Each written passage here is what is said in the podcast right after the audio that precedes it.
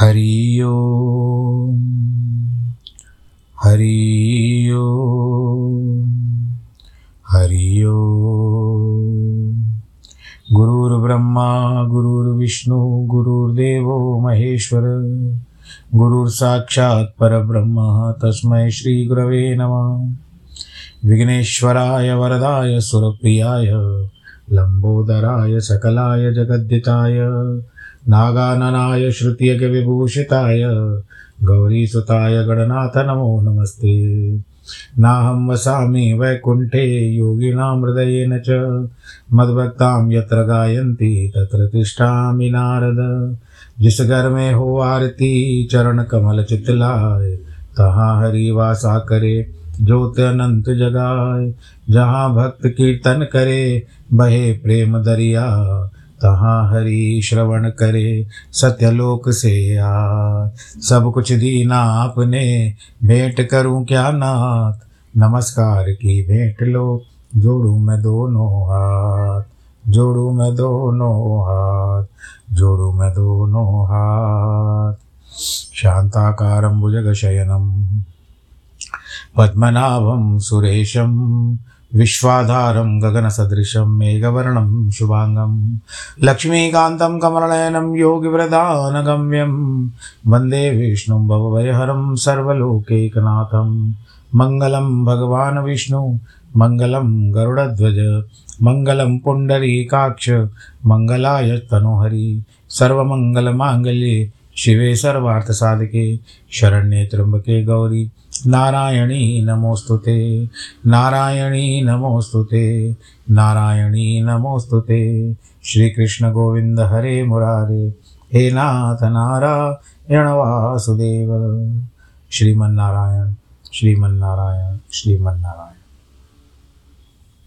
प्रिय भक्तजनों, अष्टावक्र गीता ज्ञान के इसके आज सत्रहवें प्रकरण में प्रवेश कर रहे हैं। अष्टावक्र कहते हैं कि तेन ज्ञान फलम प्राप्तम योगाभ्यास फलम तथा तृप्त स्वच्छेन्द्रियो नित्यम एकाकी रमते तु यह जो पुरुष तृप्त है, शुद्ध इंद्रिय वाला है और सदा एकाकी रमण करता है। यानी एक स्थान पर रमण, आनंद के साथ बैठा हुआ और प्रभु में ध्यान होना यह भी एक बात है, उसी को ज्ञान और योगाभ्यास का फल प्राप्त होता है। सभी प्रकार की साधनाओं का फल ज्ञान ही है। अगर आप कुछ बजाना सीखोगे तो उसको भी सीखना पड़ेगा। वो ज्ञान अपने अंदर अर्जित करना पड़ेगा। हारमोनियम सीखना है स्वर सीखना है तो सारे गामा पा दा नी सा इत्यादि सारे गामा पे जाना करेगा। सात सरों का आपको आ, क्या कहते हैं कि विद्या ग्रहण करनी पड़ेगी। तबला बजाते हो तो उसमें दादरा कैसे होता है ये सब आपको सीखना पड़ेगा। सितार भी बजाते हो तानपुरा बजाते हो या गिटार बजाते हो बांसुरी बजाते हो ये सब जो भी साधन है ना तो इसकी साधना करनी पड़ती है। प्रयत्न करना पड़ता है, पहले तो सीखना पड़ता है और उसके पश्चात वो धीरे धीरे उसके ऊपर अभ्यास होना आरंभ होता है। तो इसके लिए क्या कहते हैं कि फल जो आखिरी समय में ज्ञान होता है। अब जब आप कहीं पर किसी शिक्षण संस्थान में जाते हो जो शिक्षा सिखाते हैं, वो भले स्कूल की हो, परीक्षा पाठशाला हो, अथवा विद्यालय हो, अथवा कोई भी ऐसा जो यहाँ पर आपको ट्रेनिंग दी जाती है। वहाँ पर सीखने के बाद आपको सर्टिफिकेट मिलता है। लेकिन सर्टिफिकेट देने के समय कहते हैं कि इसका अभ्यास करते रहना। क्योंकि अभ्यास ही बहुत है। परंतु अब यहाँ पर सभी प्रकार की साधनाओं का फल केवल ज्ञान है। भक्ति हो या उपासना, ध्यान हो या समाधि, योगाभ्यास हो अथवा सांख्य, तंत्र हो या हठ योग सबकी अंतिम उपलब्धि, अंतिम फल ज्ञान ही है एवं ज्ञान का फल ही मुक्ति है। किंतु ज्ञान प्राप्ति के बाद आदि पुरुष, यदि पुरुष तृप्त नहीं है तो अभी तक उसने अंदर की वासनाओं को दबाया नहीं है। अभी दौड़ रही है। वो उद्विग्न है, चिंतित है। तो इसका अर्थ है, ज्ञान प्राप्त करके भी उसका पूर्ण लाभ प्राप्त नहीं कर सकता। उसे इस ज्ञान का फल मिला नहीं है। यदि ज्ञान प्राप्त करके भी उसकी इंद्रियाँ शुद्ध नहीं हुई है, अभी भी विषयों की ओर दौड़ती है, यदि एकाकी रहने से घबराता है तो वो समूह में रहना चाहता है। यानी बहुत चार लोगों के बीच में और ज़्यादा भी लोग हो सकते हैं। समूह का मतलब होता है कि एक प्रकार का वृंद ग्रुप। आश्रम, मठ बनाकर, अनेक शिष्य बनाकर उसमें रहकर अपने अहंकार को तृप्त करता है। उसे आत्मा ज्ञान, आत्मज्ञान का लाभ नहीं हुआ है। अष्टावक्र कहते हैं कि आत्मज्ञान एवं योगाभ्यास से जो चे, स्वचेतना को उपलब्ध हो गया है, वह अपने आप में तृप्त हो गया है। तृप्ति के लिए कोई अन्य की उपेक्षा नहीं है। वह शुद्ध इंद्रियों वाला हो गया है, जिससे उसकी इंद्रियाँ विषय की ओर नहीं भागती। यथा प्राप्य से गुजारा कर लेता है। मिला तो ठीक है, नहीं मिले तो प्रभु इच्छा। वासना से नहीं। वासना की जगह पे वासुदेव को याद करता है। शरीर के लिए जो आवश्यक है, उतना ही लेकर संतुष्ट हो जाता है। सदा एकाकी रमण करता है, भज गोविंदम भज गोविंदम भज गोविंदम मूड मते। यानी हम मति को समझा रहे हैं कि तुमको गोविंद का ही रमण करना है, भजन करना है, गोविंद में रमण करना है। समूह नहीं बनाता, दूसरे से उपेक्षा नहीं, अपेक्षा नहीं करता, नगर में रहकर एकाकी अनुभव करता है। संगी, साथी, मित्र, शत्रु, हितैषी, द्वेषी नहीं बनता, न किसी से सहायता लेता है। ऐसे ज्ञानी एवं योगी को ही अपने आत्मज्ञान का फल प्राप्त होता है। जब कोई व्यक्ति ज्ञान को प्राप्त नहीं होता, तब वह सभी शरीरों को भिन्न भिन्न समझता है, अंतर रखता है।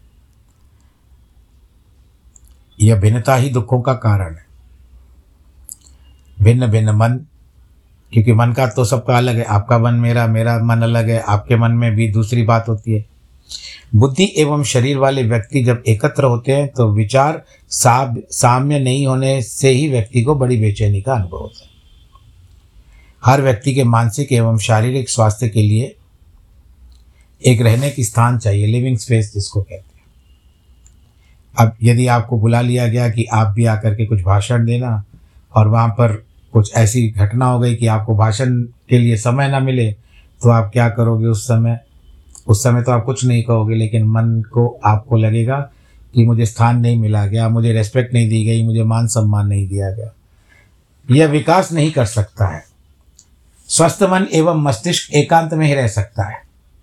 दूसरे की मौजूद, मौजूदगी से मानसिक तनाव पैदा होता है। दूसरे के कारण ही अहंकार बढ़ता है। और कोई यदि ऐसा शत्रु आ गया, जिसके साथ इसकी बोलचाल बंद है तो वो और बेचैन कर देता है। बार बार उसकी ओर देखेगा और वो भी देखता रहेगा। अहंकार में भीड़ आवश्यक है। अकेले में अहंकार समाप्त हो जाता है। अब यदि घर में रहते ही अकेले हो, किसके साथ लड़ोगे? अपने आप। अपने साथ लड़ लो खत्म हो जाती है बात। दूसरे की उपस्थिति से मनुष्य स्वाभाविक नहीं रह सकता। उसे नैतिकता, शिष्टाचार आदि का बनावटी मुखोटा लगाना पड़ता है। इसीलिए चिंतक, ध्यानी, कलाकार, वैज्ञानिक आदि एकांत चाहते हैं जो दूसरे की उपस्थिति से बेचैनी अनुभव करते हैं, जिसे कई और दूसरे को मिटाने में लग जाते हैं। अब जिस तरह से यदि आप कुछ चित्र बना रहे हो, रंग भर रहे हो तो आप कहोगे कि भाई देखो, मुझे एकांत चाहिए तो मेरा काम भी होगा। अब मैं जैसे आपको कथा बता रहा हूँ तो मुझे भी एकांत में रह करके आपको कथाना बताना। चार लोगों की भीड़ अलग होती है, जिसमें बाहर के आवाज़ भी आते हैं, पर इसमें ये प्रयत्न होता है कि मैं एकांत में बैठ करके जैसे बाहरी आवाज़ ना जा पाए, लेकिन आ जाती है फिर भी कुछ नहीं कर सकते। तो ध्वनि प्रदूषण तो सब जगह है, किसी को रोक नहीं सकते हैं।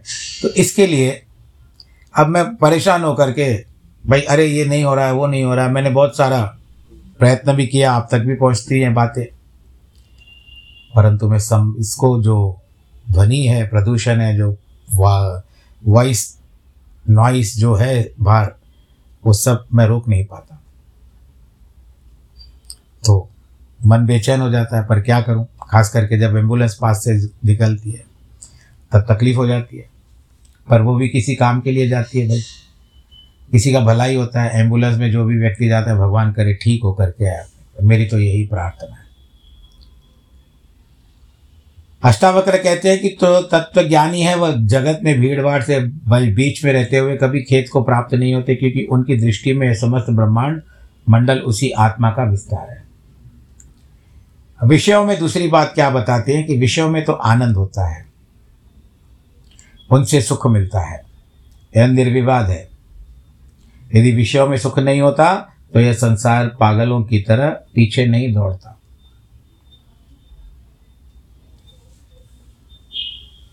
इसी अंधी दौड़ में पड़ा रहता है। ब्लाइंड रेस जिसको कहते हो आप लोग। दुनिया में सुख है, आनंद है, संसार का निजी अनुभव है। इसीलिए ये सारी दौड़ धूप करता है। किंतु कुछ सिरफिरे लोग ने दुनिया को दुख कहकर उसे भागने की बात कही, किंतु दुनिया छोड़ने से किसी को सुख नहीं मिलता है। कोई संसार छोड़ करके चले जाते पर फिर उनकी आत्मा को सुख नहीं मिलता। जो था वो भी छूट गया। इसीलिए ऐसे लोगों की स्थिति बड़ी दयनीय हो जाती है। छोड़ा हुआ सब मिल नहीं जाता। प्रत्यक्ष को छोड़कर परोक्ष की आकांक्षा में दौड़ने वाला विवेकी नहीं हो सकता, मूर्ख ही हो सकता है।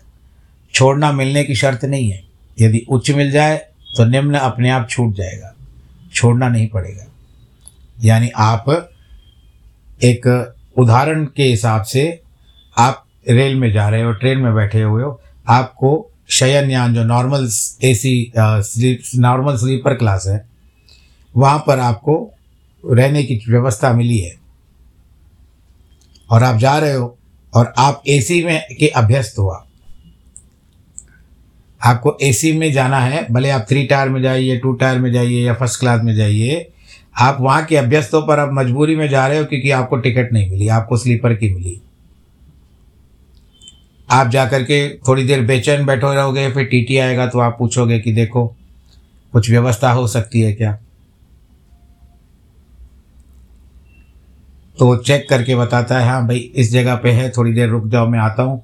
फिर वो टीटी आता है, फिर आप उसका जो बाकी हर जाना रहता है, क्योंकि आप सामान्य बोगी से लेकर के आप एसी बोगी में जा रहे हो उसका दर्जा जो भी आपको देना करना होता है पैसे वगैरह दे करके आप एसी में जाते हो वहाँ पर जा कर के आपका कंफर्ट जोन हो जाता है।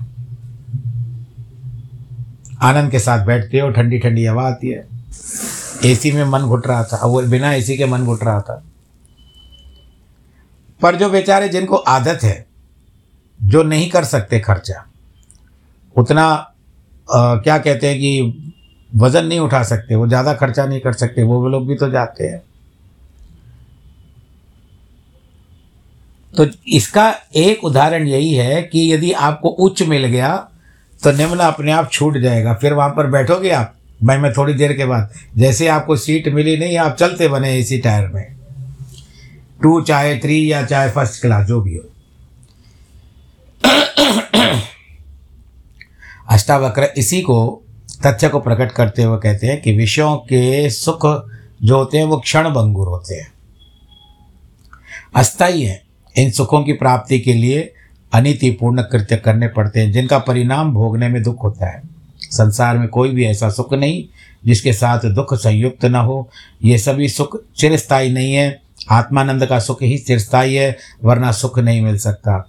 आत्मा का सुख स्वयं है, उसमें दूसरा होना आवश्यक नहीं है। इसीलिए जिसने आत्मानंद का स्थायी सुख प्राप्त कर लिया तो नित्य आत्मा में ही रमण करने लगता है और उसको सारे संसार के सुख फीकने लग, फीके लगने पड़ते हैं। आगे क्या कहते हैं कि अष्टावक्र जी, साधना सूत्र, सारा उपदेश साधना सूत्र नहीं है, बल्कि सिद्ध व्यक्ति आत्मज्ञानी के लिए कहे हुए सूत्र है। और कि यह बात बताई जाती है, आत्मज्ञानी का व्यवहार किस प्रकार का होता है? यह आत्मज्ञानी की कसौटी है। उन्हें साधन के रूप में लेने पर वह चूक जाएगा।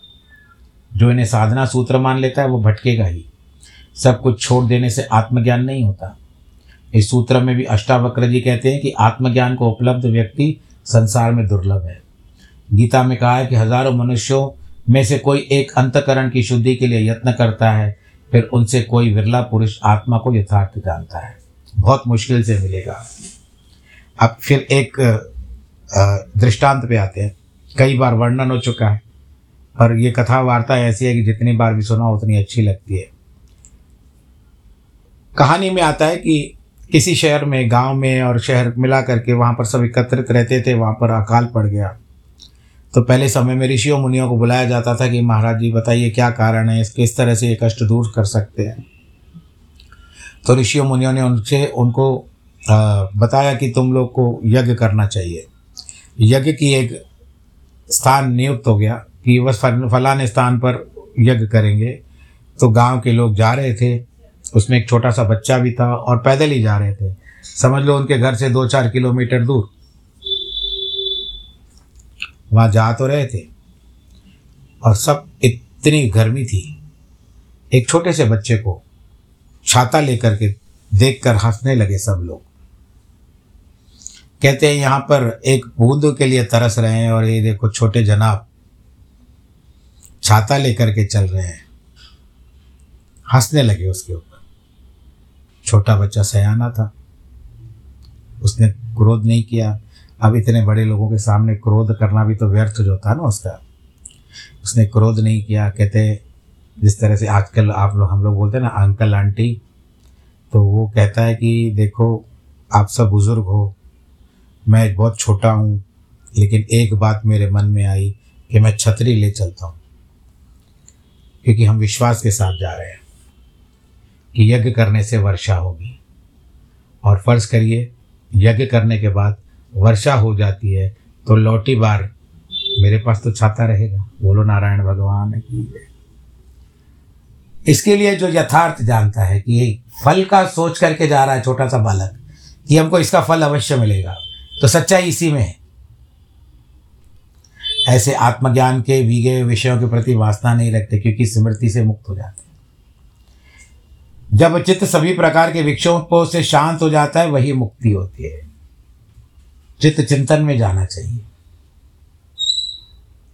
वासना के कारण ही चित्त में तरंगे उठती है। विभिन्न तरंगे ही मोक्ष के बाधक है।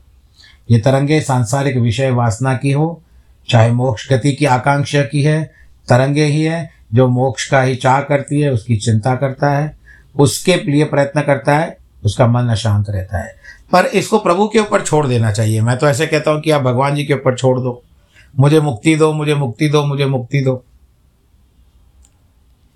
मांगो मत, जो आपके भाग्य में वो आएगा हाँ प्रयत्न करो कि भगवान जी आपको स्वयं लेके जाए, इतना तो करना। उस वक्त जल्दी आना नहीं, शाम भूल जाना, राधे को साथ लाना, जब प्राण तन से निकले, आप मुझे ले जाओ। भगवान जी को भी उदाहरण दो कि गोकर्ण को लेके गए थे ना भाई? ऐसे कई बहुत सारे भक्त हैं जो शरीर के साथ गए हैं। क्या ठीक है, वो बात अलग है, शरीर वहाँ तक हम नहीं पहुँच पाते हैं। परंतु जब भी छूटे प्राण तो उस समय घ्राण में तकलीफ़ ना हो, कंठ में तकलीफ़ ना हो। उस समय केवल प्रभु आपका नाम हो। श्री कृष्ण गोविंद, हरे मुरारे, हे नाथ नारायण, वासुदेव।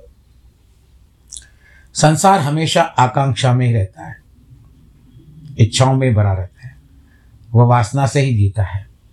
कभी यह भोग भी अच्छा करता है तो कभी मोक्ष की, किंतु इस रहस्य को नहीं जानता कि इच्छा मात्र बंधन है। सभी साधु संत संसार छोड़ने का उपदेश देते हैं। खाना, पीना, वस्त्र एवं घर बार छोड़ाने का उपदेश देते हैं। दीक्षा दे देकर साधु बनाने में लगे हैं। किंतु कोई इस रहस्य को नहीं बताता कि संसार बंधन नहीं, तुम्हारी इच्छाएँ मात्र बंधन है। आत्मज्ञान ही उदार चित्त वाला होता है, क्योंकि इसी से इस संपूर्ण सृष्टि में एक आत्मा दिखाई देती है।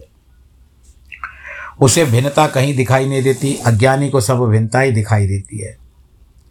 अब कुछ लोग ऐसे रहते हैं जिनको आदत रहती है कि सब जगह पर कुछ ना कुछ कमी खोजना।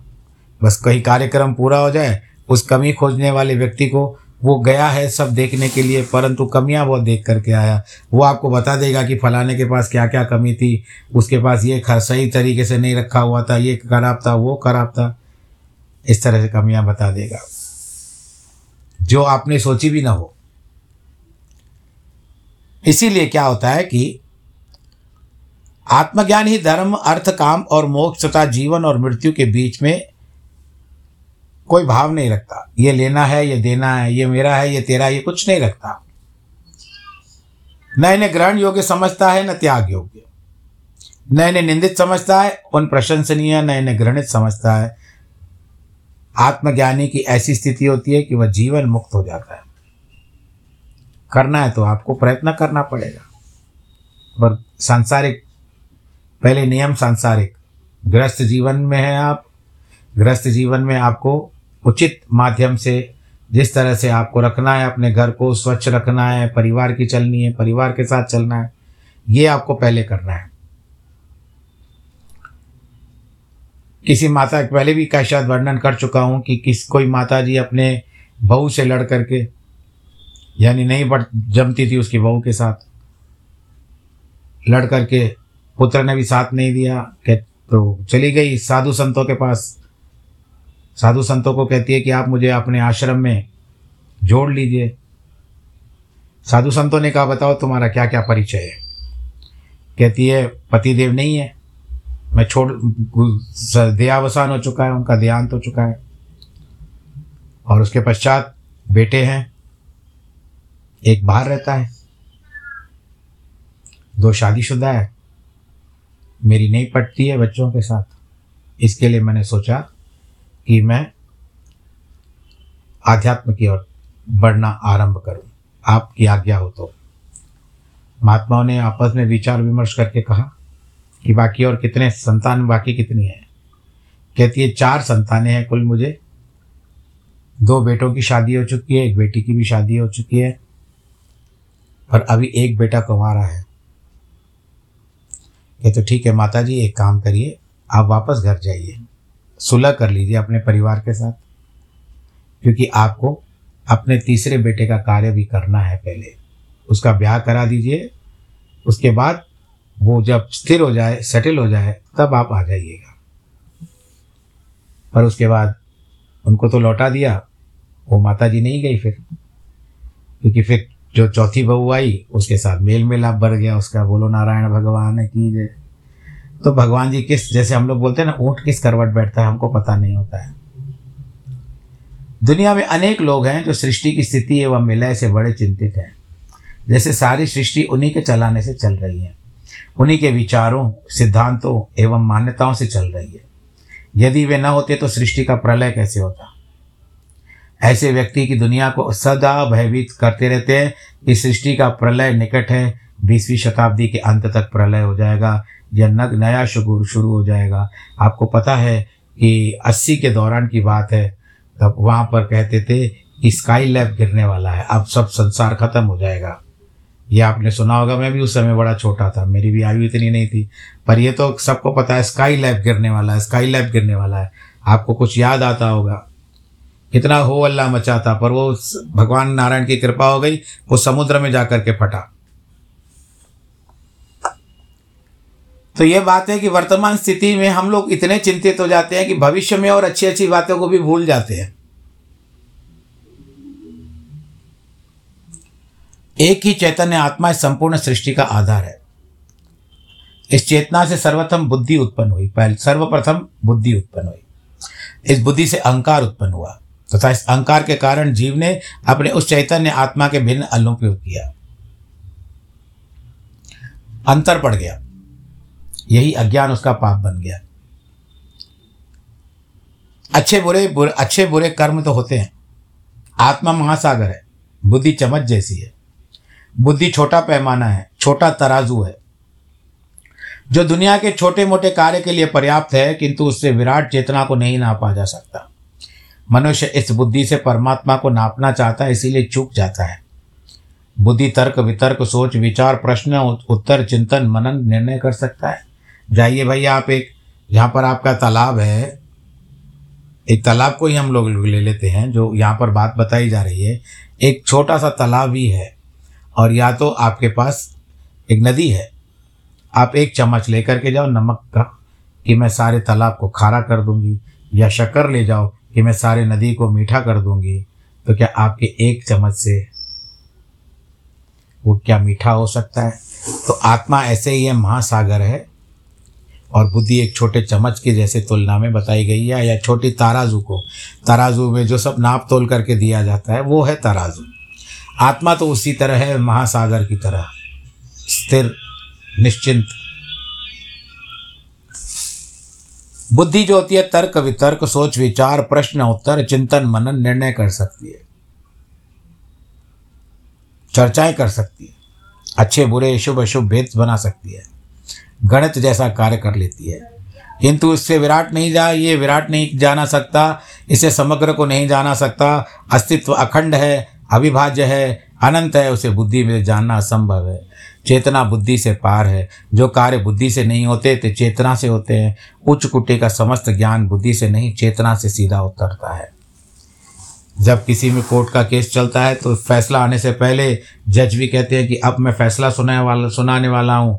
आप लोग अभी तक बुद्धि से लड़ते थे, मन से भी लड़ते थे, लेकिन एक बार बड़े आराम के साथ आराम के साथ सोचो, आत्मा से चिंतन करो। ऐसे में जनरल के सामान्य रूप से कह रहा हूँ, बाकी जज लोगों का, महा, महाशय जो भी होते हैं, उनकी विचारधारा भिन्न हो सकती है। तो उस समय कहते हैं कि एक बार फिर से विचार करो, अगर आप लोग फैसला बदलना चाहते हो तो फिर आ जाओ, बैठे हैं यहीं पर। तो उच्च कोटि के वैज्ञानिक उपलब्धियाँ, गणित, आयुर्वेद, उच्च कोटि का साहित्य साहित्य, आध्यात्म, वेद, पुराण आदि सब चेतना से आए। बुद्धि पढ़ना पढ़ाना आरंभ करती है, लेकिन चेतना तो जागे ना। बुद्धि तो शब्द दिखाती है, परंतु चेतना जागे तो शब्द सीख पाओगे ना। नहीं तो काला अक्षर भैंस बराबर लगेगा। इसीलिए सामान्य ज्ञान के लिए बुद्धि पर्याप्त है, किंतु आत्मज्ञान में इस क्षुद्र बुद्धि का ध्यान व स्थान विराट चेतना ले लेती है। इसीलिए अष्टावक्र जी कहते हैं कि आत्मज्ञान से कृतार्थ सत्य अनुभव कर लेता है, उसकी बुद्धि गलित हो जाती है, वह क्षुद्र से विराट बन जाता है और उसे संपूर्ण कार्यों का, विधि विज्ञान का ज्ञान हो जाता है, जिससे वह क्षुद्र संसार से विमोच न होकर के स्वाभाविक रूप से अनिवार्य कर्मों को करता हुआ संसार के प्रति साक्षी भाव से रहकर सुखपूर्वक रहता है। वह चिंता एवं वासना से मुक्त होता है। जीवन संयुक्त है, किंतु बुद्धि के कारण ही उसे भिन्नता दिखाई देती है। बुद्धि गलित होने पर भी संयुक्त दिखाई देता है। यदि सत्य है यही ज्ञान है जहाँ बुद्धि की सीमा समाप्त हो जाती है वही चेतना का अनुभव करने लगता है। तो आज के प्रसंग को यहाँ पर आ, बताते हैं और ये कहते हैं कि कि जो संसार में आपके नियम में निमित्त में बना दिया गया है वो आपके पास आएगा ही और जो आपके लिए नहीं बनाया गया है वो अगर आएगा भी तो चला जाएगा। जैसे कोई पत्र पोस्टमैन लेकर आता है, गलत एड्रेस होती है, पर नाम दूसरा लिखा रहता है तो आप कहते हो, भाई, वो पत्र तो आया। नंबर आपके घर का था, परंतु नाम दूसरे का था, और आप जानते हो कि वो नाम आपका नहीं है।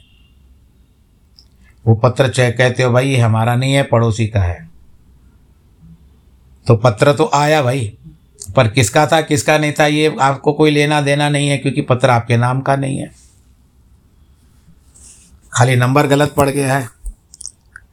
मानव त्रुटि है इसमें। लिखने वाले ने भूल से आपका नंबर लिख दिया, नाम दूसरे का डाल दिया। और जो आपके पास आने वाली है, वो तो कैसे भी, किसी भी तरह से भी आपके पास पहुँच ही जाती है। तो यही है कि अपना विश्वास अपने प्रभु के प्रति जागृत रखिए। आपके इष्ट देवता कोई भी हो इष्ट देवता के प्रति अथवा गुरु का, क्योंकि गुरु में भी ब्रह्मा, विष्णु, शिव है, क्योंकि कहते हैं ना, गुरुर ब्रह्मा, गुरुर विष्णु, गुरुर देवो महेश्वर, गुरुर साक्षात पर ब्रह्म तस्मय श्री गुरुवे नम। इसके लिए साक्षात पर ब्रह्म है। गुरु का, गुरु के तीन स्वरूप बताए गए हैं। विष्णु का रूप है, पालन करता है, और ब्रह्मा जी का रूप है, आपको ज्ञान सिखाता है, उत्पन्न करता है। बातचीत करता है, पालन करता है और जब रूप, क्रोध में होता है तो शिव जी का रूप होता है। या तो गुरु, या इष्ट देवता, कुल देवता, परिवार के या कुल देवी, इन सब की भी मान्यता होती है। इन सब का भी ध्यान रखा करो अपने पूजा अनुष्ठान में। कुल देवता का नाम लिया करो, कुल देवी का नाम भी लिया करो। तो ये सारी बातें जो हैं, ये सब का और इनका ध्यान करते हुए माता पिता का पंडित लोग ध्यान करवाते हैं। गुरुजनों का ध्यान करवाते हैं श्री मात्र पितर चरण कमले भी नम इष्ट देवता भी नम इत्यादि कहलाते हैं आप लोगों से। तो बस इस सब का है कि हम जहाँ भी हैं, कुछ भी है, परमार्थ है, उसमें परमार्थ में परम का अर्थ है हमारे पास। तो उसी अर्थ को पकड़िए आप। उसी अर्थ को पकड़ करके अपने जीवन को बड़ा आनंद के साथ सरल बना दीजिए, सहज बना दीजिए। जिनके जन्मदिन है और वैवाहिक वर्षगांठ है, उन सबको बहुत बहुत बधाई। ईश्वर करे आप सब लोग खुश रहें, आनंदित रखें, प्रफुल्लित रखें। नमो नारायण।